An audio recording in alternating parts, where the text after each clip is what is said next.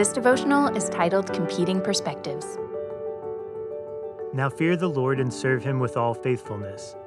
Throw away the gods of your ancestors, worship beyond the Euphrates River and in Egypt, and serve the Lord. But if serving the Lord seems undesirable to you, then choose for yourself this day whom you will serve, whether the gods your ancestors served beyond the Euphrates, or the gods of the Amorites, in whose land you are living. But as for me and my household, we will serve the Lord. Joshua 24, 14 through 15.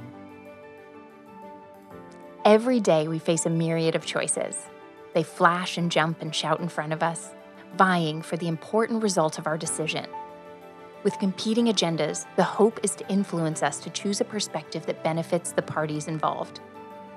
Like the cereal aisle in the grocery store, we can be overwhelmed by the competing choices presented product advertisements, peer pressure, institutional suggestion, the flesh, the spirit, the powers of darkness. All have a lobbyist whispering into our ear. We choose a perspective whether we realize we are doing so or not. In the chorus of voices, we allow one to rise to the top. It could be we've been choosing the same perspective for so long that we don't even recognize it as a choice.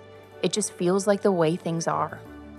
But the choice rises anew every single day. There are new opportunities, moment by moment, to make a better choice, a truer choice. Each day is its own opportunity to choose a true perspective. The perspective we choose is one of the only three things we can control. The essence of self awareness is to be aware of our choices and understanding of their consequences. Ponder today what perspective are you choosing today?